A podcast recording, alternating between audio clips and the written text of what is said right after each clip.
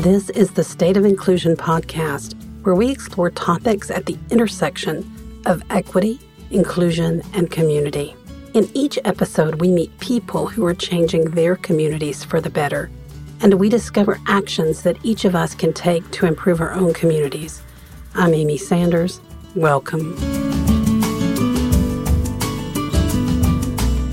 So, today our conversation is all about libraries. Maybe you wonder how exactly a library or a librarian can help build a more inclusive and equitable community.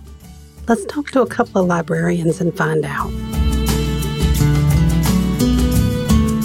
We'll talk with Sarah Voels, who's the Community Engagement Librarian at the Cedar Rapids, Iowa Public Library. She's also conducted some interesting research on how libraries conduct diversity audits and how they approach this subject in general. We'll also hear from Karen Michael, Manager of Youth and Family Experiences from Chapel Hill, North Carolina Public Library. So, Karen, when we talk about libraries and diversity, inclusion, and equity, how do you think about those things? And how do they factor into the work that you do every day? Well, it's something libraries have been thinking about for a while, and it's definitely been a, a, focus for us here at Chapel Hill Public Library also for a while. My coworker earlier today reminded me that public libraries have been known as a great equalizer. When you think about equity and inclusion and diversity and libraries, you think about serving folks who need it most.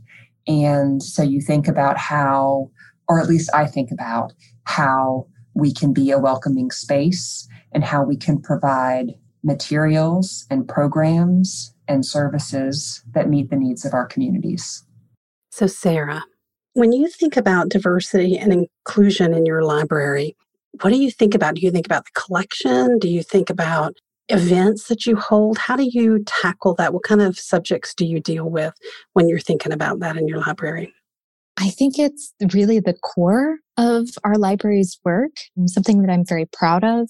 I've spent the last five years uh, doing collection development. So my first impulse is to look at the collection itself um, you know, what people are checking out, what people are, are reaching for, doing my part or having done my part rather uh, to create a, a, diverse and representative collection for our community i spent that time doing collection development for our youth and young adult collections so looking at our youngest patrons and wanting to do my part to make sure that they have what Dr. Rudine Sims Bishop coined in 1990 mirrors and windows. Mirrors being books where they can see themselves, with windows being about people who are not like them and serve as a window into another culture or another identity in order to to learn in a safe environment of literature but it it can't be limited to just the collection. We're looking at areas of equitability, um, diversity, and inclusion. Of course, we have a really great programming department who's really excited about creating new programs that reach out into different aspects of our community, developing partnerships with organizations that may be able to do uh, that sort of programming better than we would be able to, and sort of to create that collaboration across our community. And then just as an institution, we've been taking a lot of really great steps towards recognizing where are the areas of our own strengths as a library staff and what is better left for other experts. And so our library system, we have two branches. Our main branch is downtown, whereas our branch library is on our southwest side. So looking at the populations that are served by those two branches, we've had to treat them as very different entities. Our downtown branch often serves a lot of our city's homeless patrons who live in the downtown area while we can of course provide a safe space to be we have computer access all of that we can do that but we can't be we can't take the place of social services and nor should we. That should be best left to the experts. So we do have a social service organization that's housed downtown that we've given them uh, an office here at, at our building so that they can meet the people that they serve where they are here visiting us. And so that was one way in which we've been able to create a partnership with our community and kind of honor the expertise of others. Our branch library on the Southwest side is very close to housing for recent immigrants to our community. Um, we have a large population of immigrants from uh, the Republic of Congo. And so we have um, housed at that location is called our Opportunity Center, where it's staffed by experts in other areas of social services, particularly uh, job development. We're kind of creating that sort of relationship with experts in those areas and doing so in the way that we can do best, which in this situation is to provide a safe space for those transactions to take place. So, Sarah, when you think about the patrons of your library and patrons of libraries in general, do you feel like what they need and what they want has changed over time? I, I really don't. If you think of the decades worth of librarianship, the field itself has changed from its early days as gatekeepers of information, you know, literally preventing people from accessing certain materials to where it is today, where we're just trying to get resources to people without serving as those gatekeepers. So I guess over the hundred, past hundred years or so of librarianship, yes, absolutely it has changed and changed for the better and still very much has a long way to go in equitably serving communities across the country. But in my specific career of it, I don't really think it has changed all that much in that people just want to belong somewhere for to have somebody understand them, to to treat them like people, I guess. And I feel like that is a, a really universal need and want, and it should be served by by libraries. Karen, what kinds of changes have you seen over your career in working with libraries? Been working here um, since I got out of library school, so I've I've gotten the opportunity to get to know this community really well and I feel part of it. But in thinking about this question, you know, you see all sorts of changes over time. You know, on the on the real individual level, you see families grow up. So I still see a person that I remember as a three year old that came to my very first story time. And, you know, he's graduated from college, which is great. So we, you know, you see, you see in individuals grow up you see the community change, like the demographics of the community change. You can see that reflected in the community, the, de- the demographic data, but you also see it in the customers that come through your door. It sometimes happens gradually and it sometimes happens just out of the blue, sort of you see a big change and you see the types of questions that people ask change over time and you see i mean you know you see people ask for different books and authors and genres yeah, so all of that is constantly changing, constantly evolving, and it's kind of what makes the job exciting. There's there's so many ways that libraries are changing, and and you know I, I know that different libraries are at different places along that spectrum of change. In this next exchange, let's hear what Karen Michael has to say about how they make sure that their library in Chapel Hill meets the needs of their community and the people they serve libraries are trying to be welcoming spaces and they're trying to be welcoming spaces for all. So I think traditionally you might think of the collections as the core of the library service, and it's still a super important part of what we do, but the space and the opportunity for people to come together is just as important these days. And and and that people might come together to use meeting rooms or to take a computer class or just casually like a parent group meetup. So all of those are ways that people can come together or they might come to story time and you know not know anybody in town but the the story time is how they're going to make their first parent friend. So I think the space side of things is really really important with libraries and and how that translate so you really want to think about what your spaces your design of your space the books that you put on display, what your staff gives off and looks like, all of that goes into the experience that the patron or the customer or the individual has coming into a public library. So a few years ago, we really got into the idea of like user user experience and user user centered design we would go into places and like take notes like what what temperature is it and did someone greet me? And were they smiling? Did they look like they wanted to be there? Did they look like me? You know did i feel welcome? Did i feel overwhelmed? Um, sort of what what are the feelings that you get and how do you want your customers to feel coming into your space and really taking that and sort of flipping how we train and how we hire to try and maximize that welcoming component. That's very interesting to hear you say that because in my past life, I did some work in marketing with personas and yes. user centered design as well. And I hadn't thought about it for the library, but what you're talking about is being intentional with your design yeah. of the experience that people will have and the experience that different people will have. Right. Not just people who look like you or think like you. Right. You're consciously thinking about the different types of people who will come to the library or who want to come to the library. Or in the case of bookmobiles and other ways, the library mm-hmm. goes to them. Right. What that experience should be like and what they are looking for in that experience. I don't know if all, it's probably true of all libraries that we love data. so, you know, there's, we're always collecting statistics about different things. So, on the one hand, we can see at any given time what's being checked out, not by in, like mapped to individuals, but just at a, like a system wide level, like what kinds of things are being requested, what kinds of things are being checked out, even what kinds of things are not being returned, you know, what kinds of things tend to get lost more than others.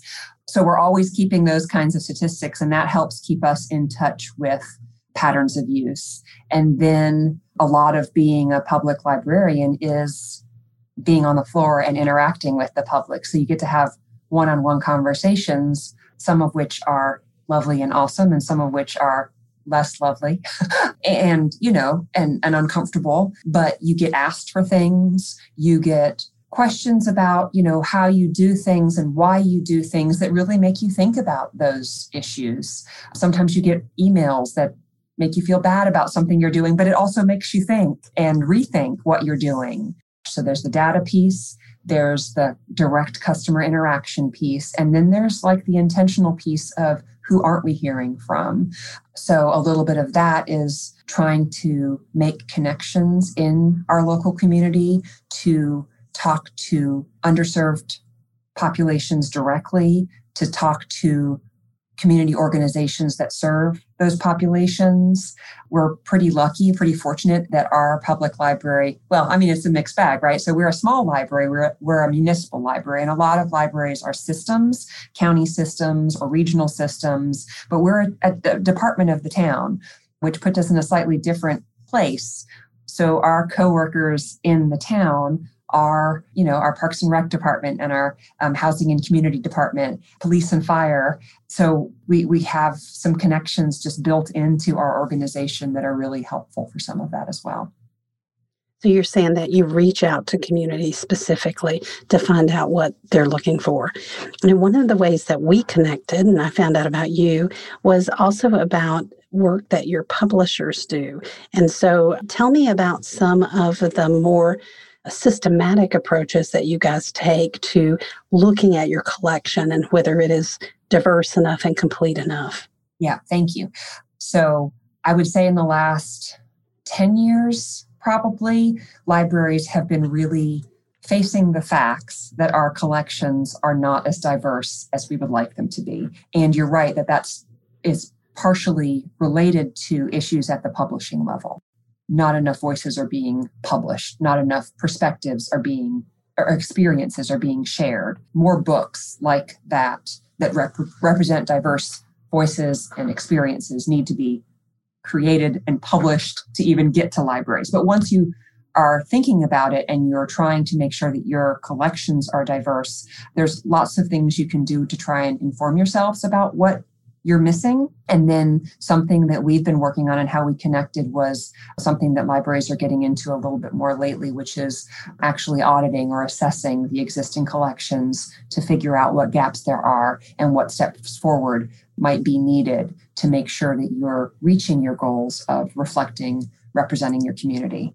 I guess a couple of years ago, we started talking about it. And then we put it into our business plan that we wanted to plan and conduct a collection assessment to see how diverse our materials were, particularly with, well, in terms of rep- representing our community and thinking about world languages in particular, because we have a, um, a pretty I don't want to overuse the word diverse, but we have people in Chapel Hill that come from all over the world and speak all different languages.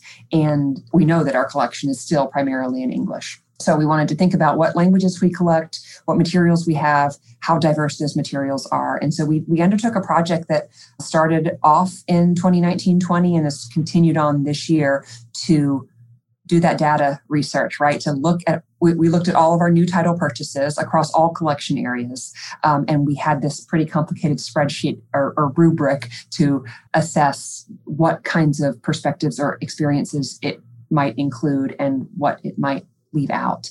And so we did all new purchases and then we dug in on sample data sets of our retrospective collection. So everything that existed prior to that year. So we were both trying to see how we were doing in the now and also how our collection as a whole up to that point measured up and then set some targets based on our our community demographics for where we might like to reach in the future. Um, and that's what the second year has been has been digging back in on more new title purchases as sample sets to be able to continue that work. So you saw some opportunities when you did that, did you? Oh, for sure, for sure. You know, I said that we've been thinking about it for years and we've been actively trying to grow diverse collections. You know, I'm in youth and family experiences here. So my work has been on the kids and teen collections in particular. And so, you know, part of the hope and the dream is that this data will come back and say, yeah, you're doing a great job, even though you look around and you know that it could be better. So we had our targets for our collections based on our demographics, and we were under what we wanted to be across the board. And we were under, under in world language representation in a big way. So I think for us, at least in the kids and teen. So we learned that the teen collection is the most diverse of, if we categorize our stuff as kids, teens, and adults. So our teen materials are the most diverse. The kids are behind that, and the adult was behind that, at least in this one chunk of data that we did. We learned that our Latinx um, representation was definitely under where we wanted it to be, but there was room for growth across the board. And so then we had done this work internally, and then it turned out that our primary vendor was wanting to beta test a product that they were developing. And so they asked if we would be a, a test site. Um, so they ran their analysis of our collection. And so we had a different set of numbers with fancy graphs and everything else. And the other thing that they did that was really, really awesome was provided all of these order lists to consider. So broken down by different categories or um, indicators of diversity. So you want to grow your bilingual Spanish collection? Here's a list of things you might consider. Some of them we own, some of them we didn't, but it was real targeted collection lists for us to consider. And it gave us the opportunity both to seek out additional funding sources to be able to purchase more of them. And also because of the situation that we found ourselves in with the pandemic, you know, when I had a little bit of money left at the end of the year, that's what it went towards. So we heard from Karen about their audit work, but let's listen to what Sarah has been doing in Cedar Rapids and also what she's heard from other libraries across the country based on her research. In 2018, I and another librarian here, Molly Garrett, started researching diversity audits, particularly as they pertain to library collections. At that time, she was our young adult programming librarian, and I again did a young adult collection development. So we decided to assess our young adult fiction collection for its diverse representation. At that time, there was very little research out there. We were mostly inspired by two different articles one by Jenny Frensham um, from Teen Services Underground, and another by Karen Jensen from the Teen Librarian Toolbox. They were really the only two articles we found on this subject. But broadly speaking, these audits that were kind of in development then were about assessing a collection for its representation at that time, a lot of the areas that people were looking at were, of course, looking at racial and ethnic background of either the protagonist or the author, or both, as well as LGBTQIA. And we decided to kind of changed the way we were going to do it. Instead of, which had been recommended by others, was to create a kind of a giant spreadsheet of all the different areas of representation you were looking for, and then go through your collection and kind of check the boxes, make sure that everyone was present.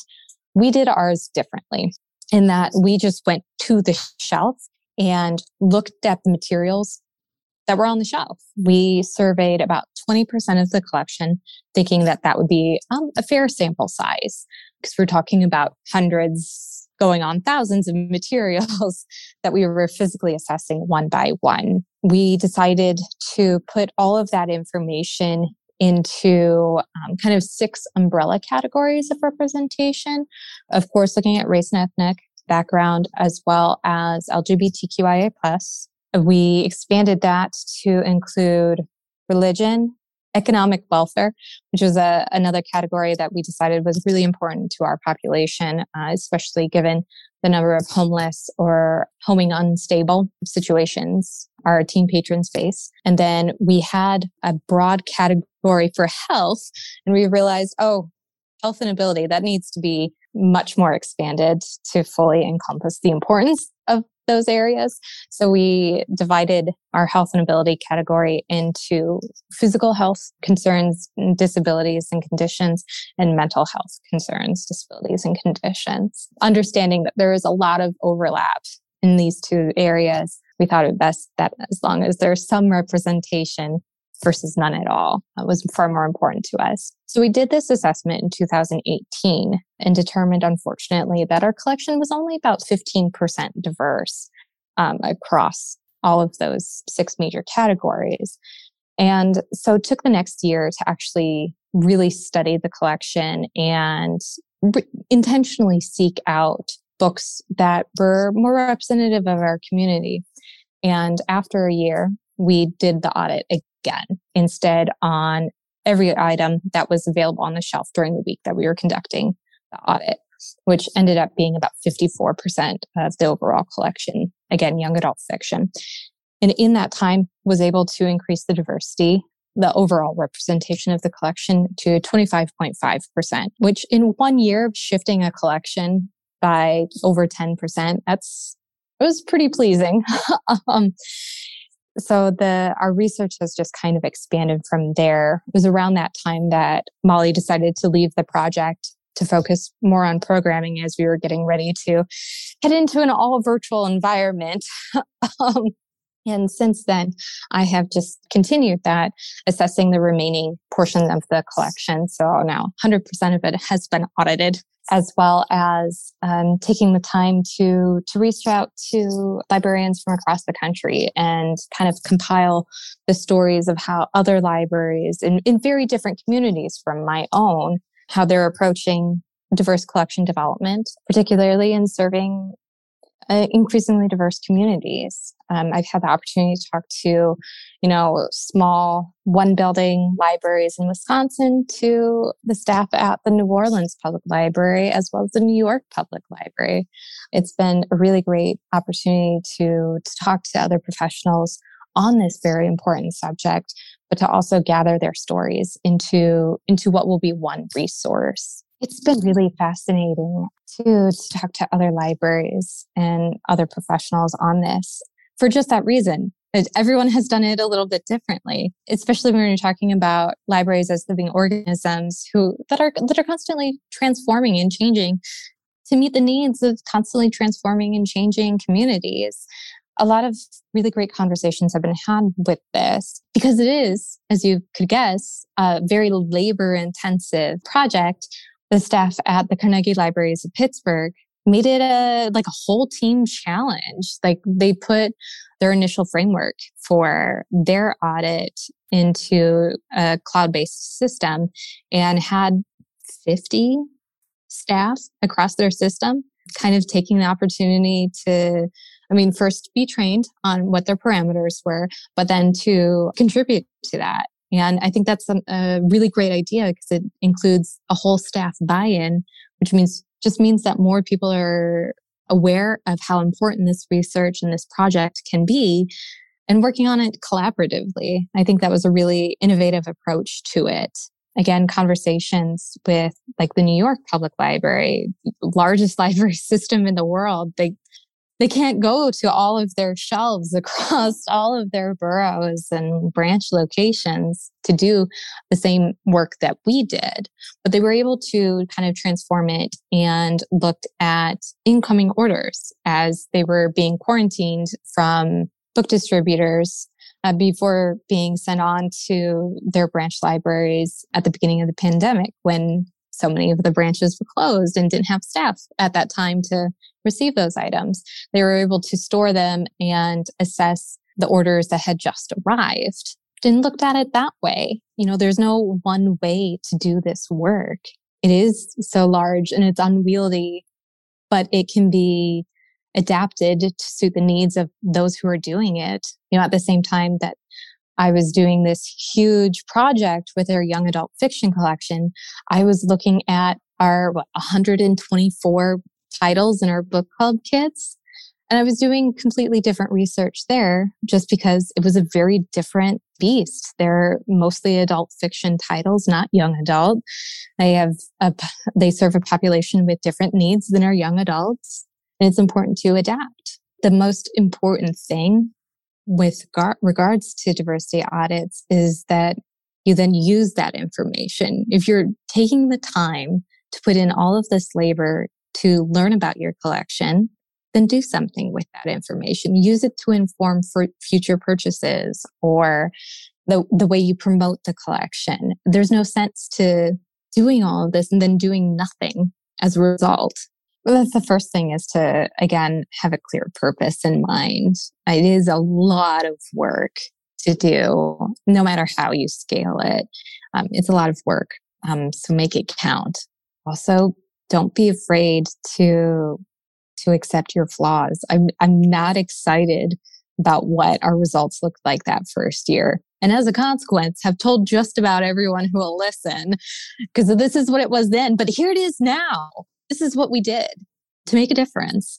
And so I think this is not something to hide away from because it's about serving our patrons to the best of our abilities. And how can we do that if we're not acknowledging our own flaws and areas to improve upon?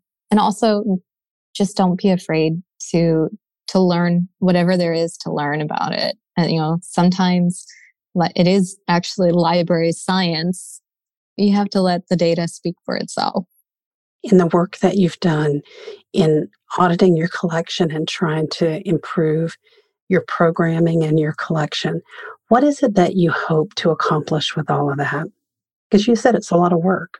It is. And I think the the thing that I want most and this is not necessarily something I can measure, but my hope is that every patron who comes in can find something that they feel was written just for them, that our materials are readily accessible, that our programs are exciting and, and relatable, that everyone who comes to the library or is where the library has gone to, we do a lot of outreach as well, feel that they are truly part of the library community here.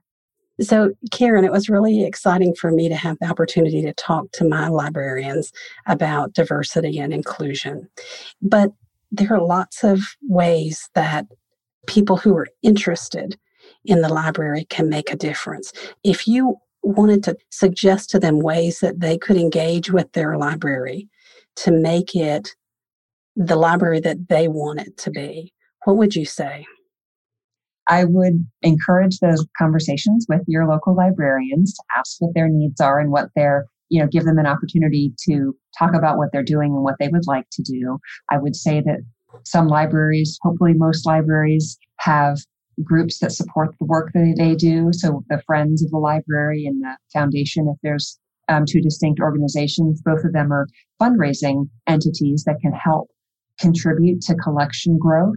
So if folks are able to support those fundraising efforts, that's a, a, a, huge help. Volunteering for your local public library, especially if you have a language skill, you know, it may be that they could use you.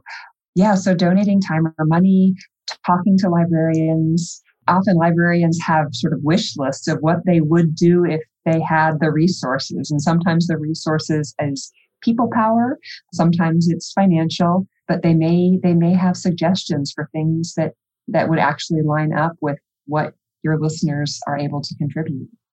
That's a big help because some of us, I'm not going to say I'm that way, but sometimes we may just think of the library as this very large static thing that we sort of take for granted.